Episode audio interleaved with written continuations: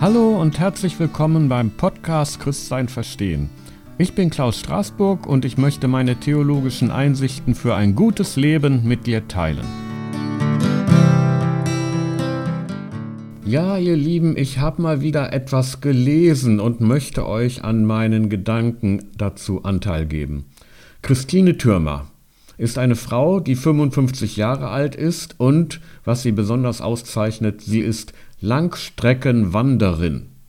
Vor 19 Jahren verlor sie ihren Managementjob und danach begann die Frau Langstrecken zu wandern.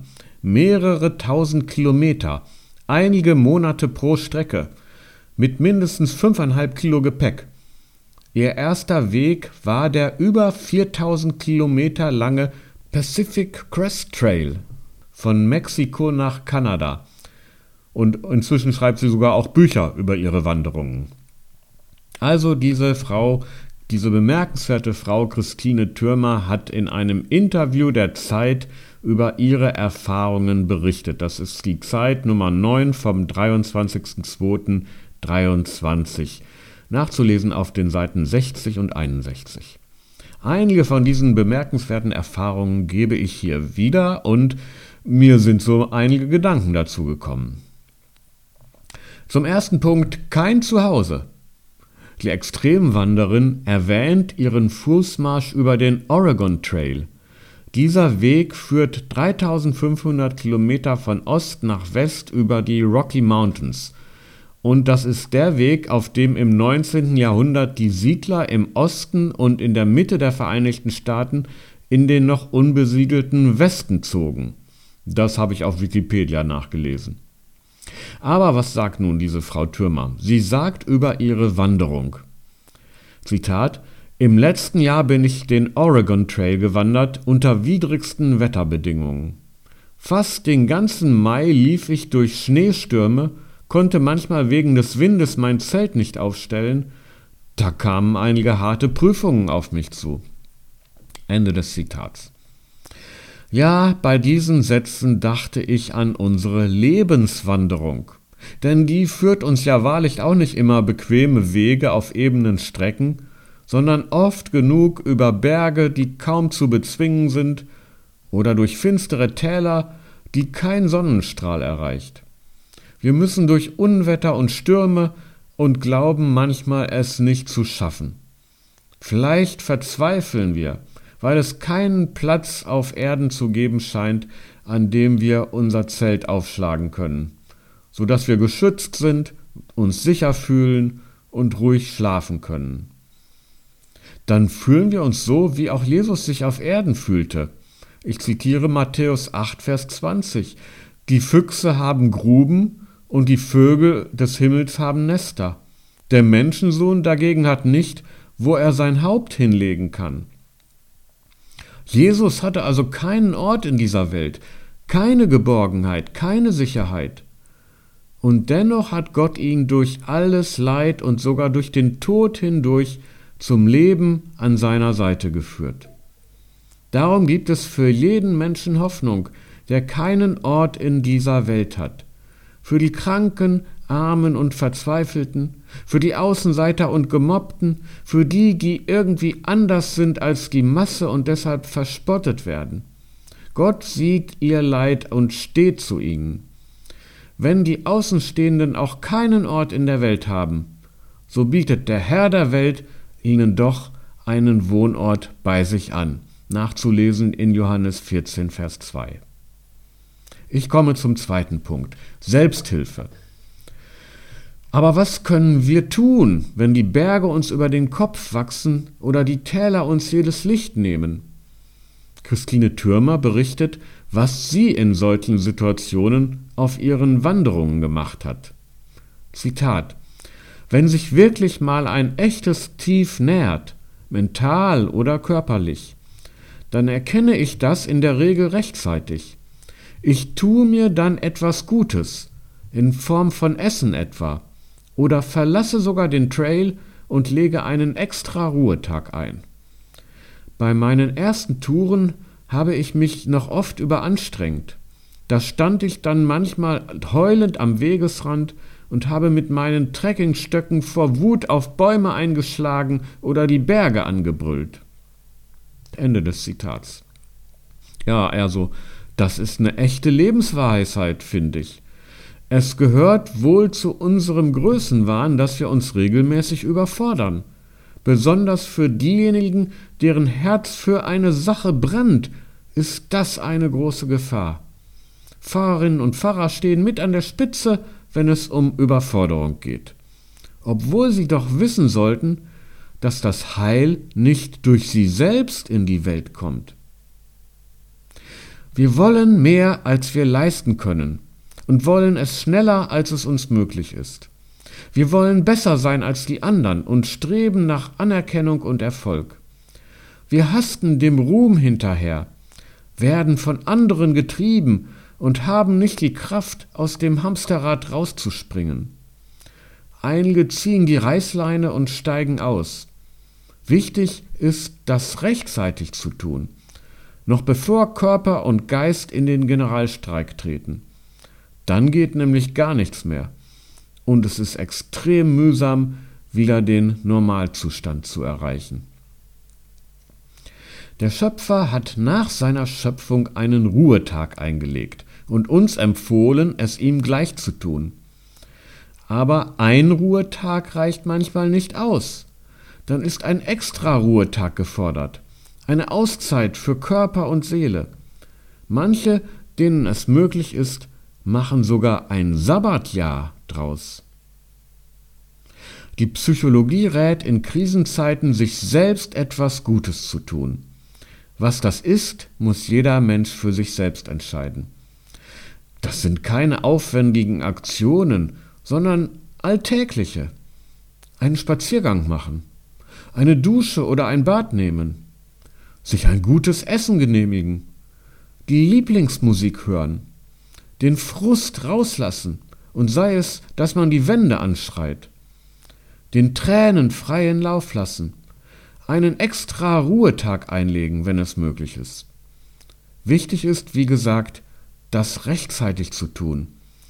Denn wenn der Generalstreik begonnen hat, ist selbst das nicht mehr möglich. Drittens, die Entdeckung Gottes. Man muss keinen christlichen Glauben haben, um sich die nötige Ruhe zu gönnen. Die nötige Ruhe kann aber dazu führen, dass man den christlichen Glauben wieder entdeckt. Ich zitiere Christine Thürmer. Ich schlafe unterwegs jede Nacht auf meiner Isomatte und finde am Wegesrand oft nicht einmal Bäche oder Flüsse, in denen ich mich etwas waschen könnte.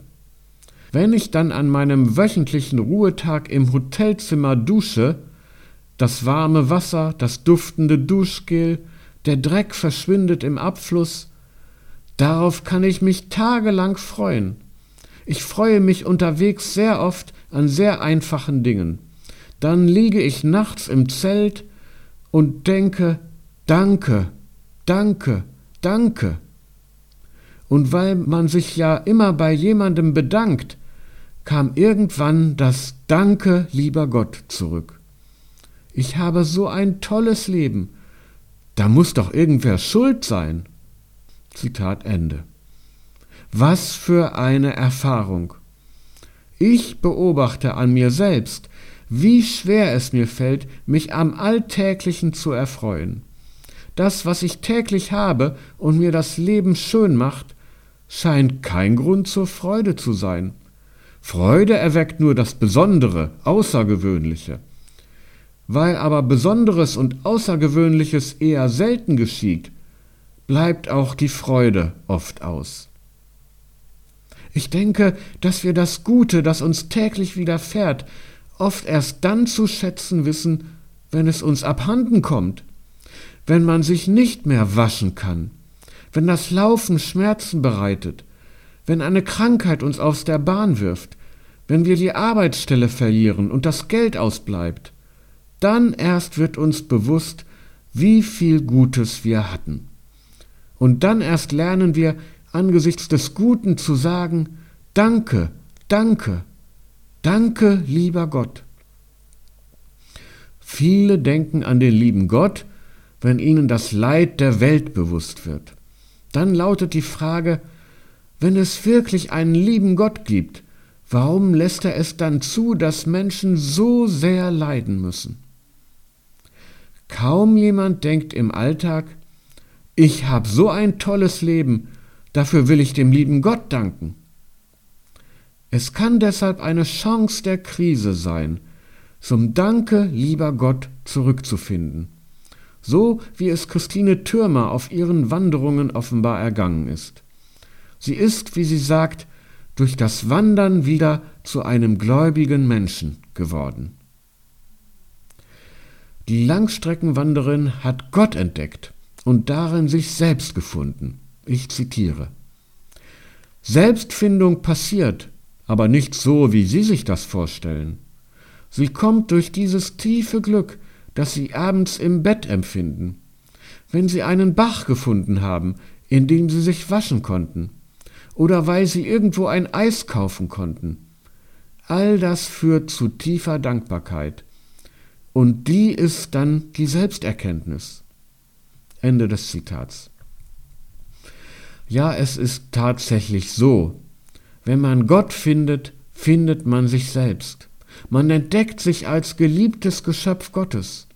Man irrt nicht mehr oder weniger sinn- und ziellos durchs Leben, sondern weiß sich trotz aller Irrungen und Wirrungen auf dem Weg zu einem großen Ziel.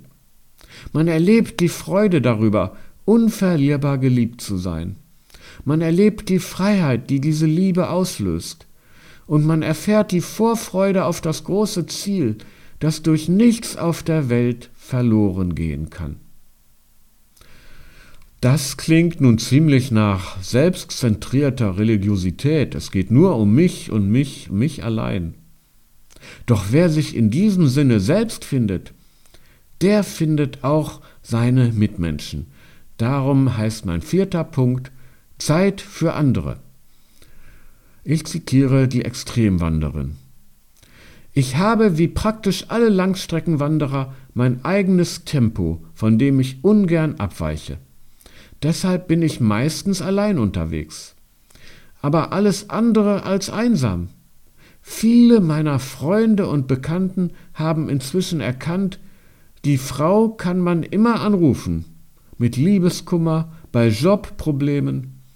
Während ich Rumänien durchquerte, habe ich bestimmt 40 Stunden mit einem Bekannten telefoniert, der gerade jemanden brauchte, um die Schwierigkeiten beim Aufbau seines Start-ups zu besprechen. Ende des Zitats. Tempo ist ein zentrales Thema unserer modernen und digitalen Welt.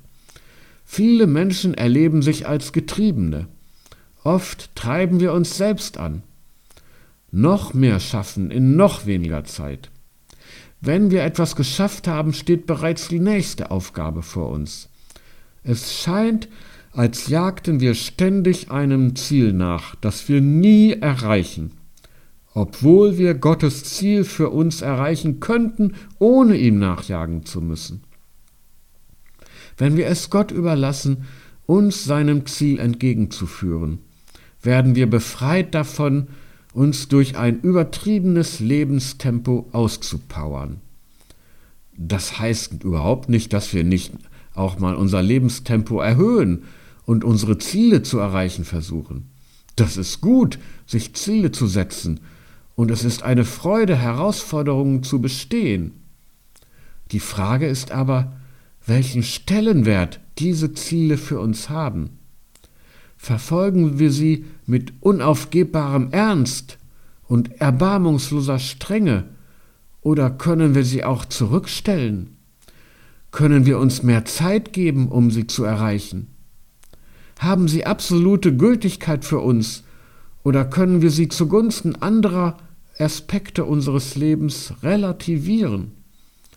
Bestimmen unsere Ziele gnadenlos unser Lebenstempo oder finden wir Ruhe in Gottes Gnade?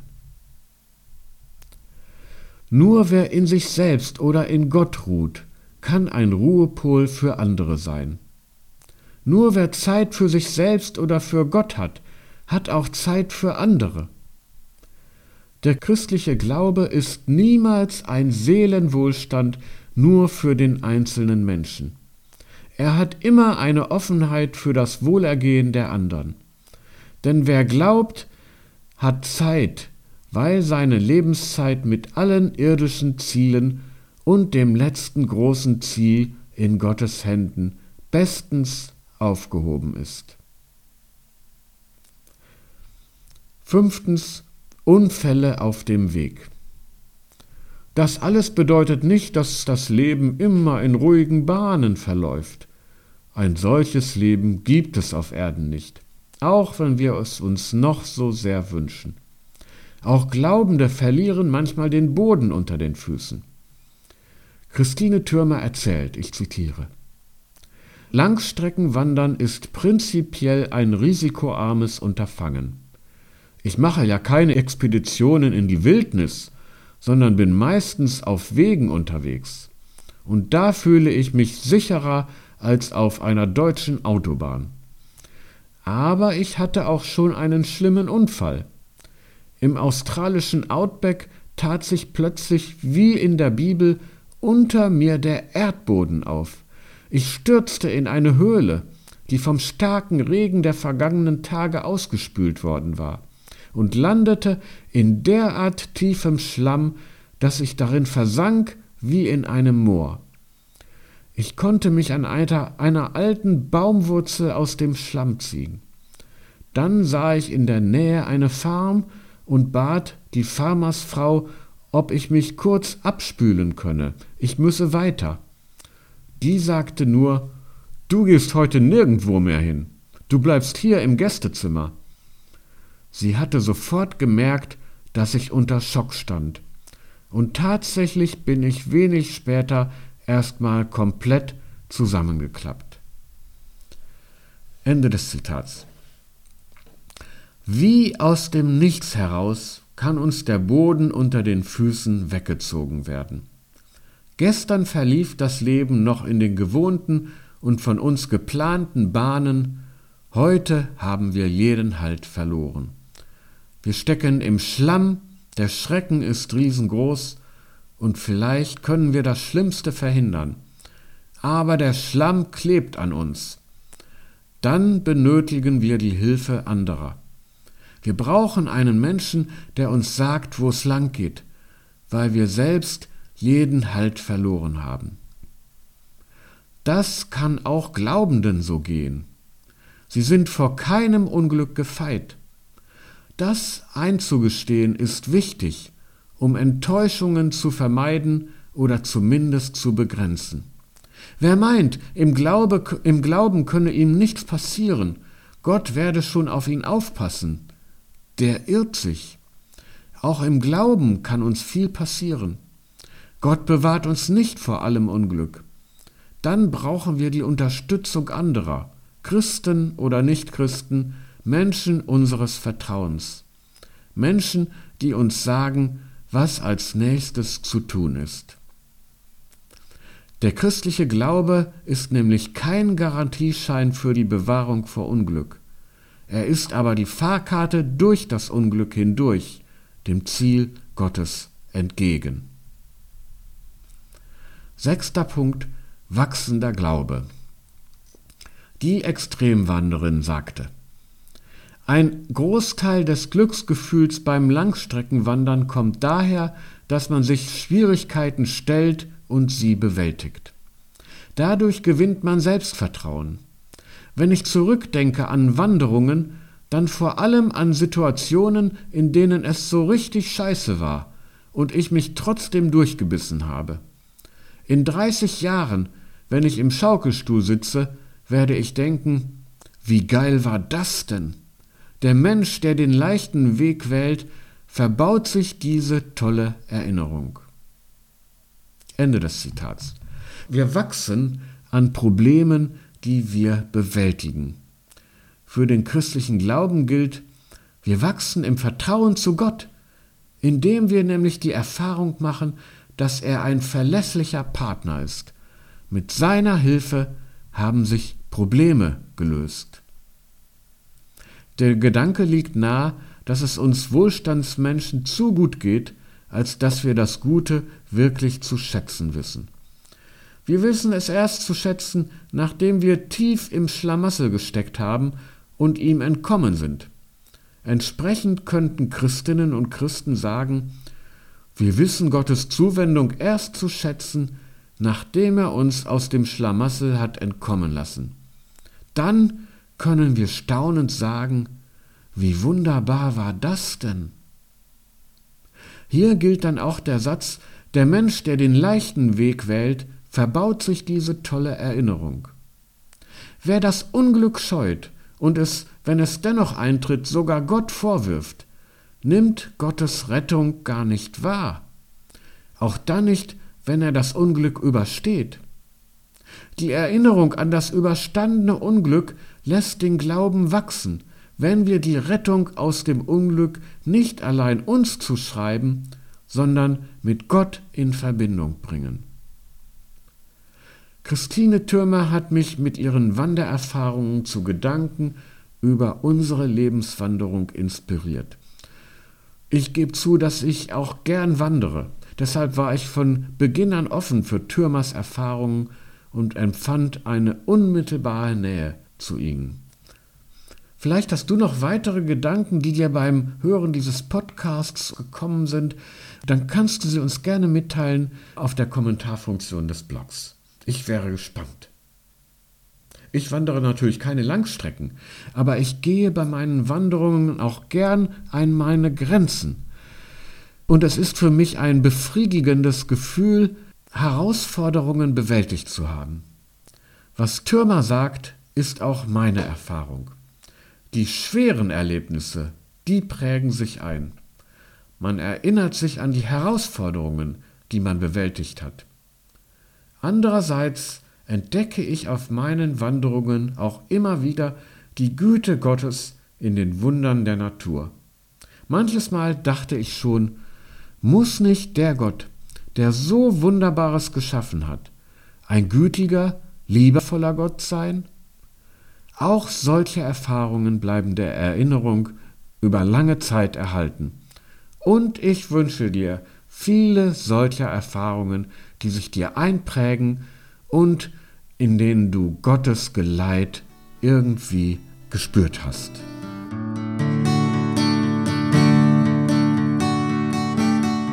Ja, und das war's für heute. Auf meiner Website Christsein Verstehen kannst du den Text nachlesen und einen Kommentar abgeben.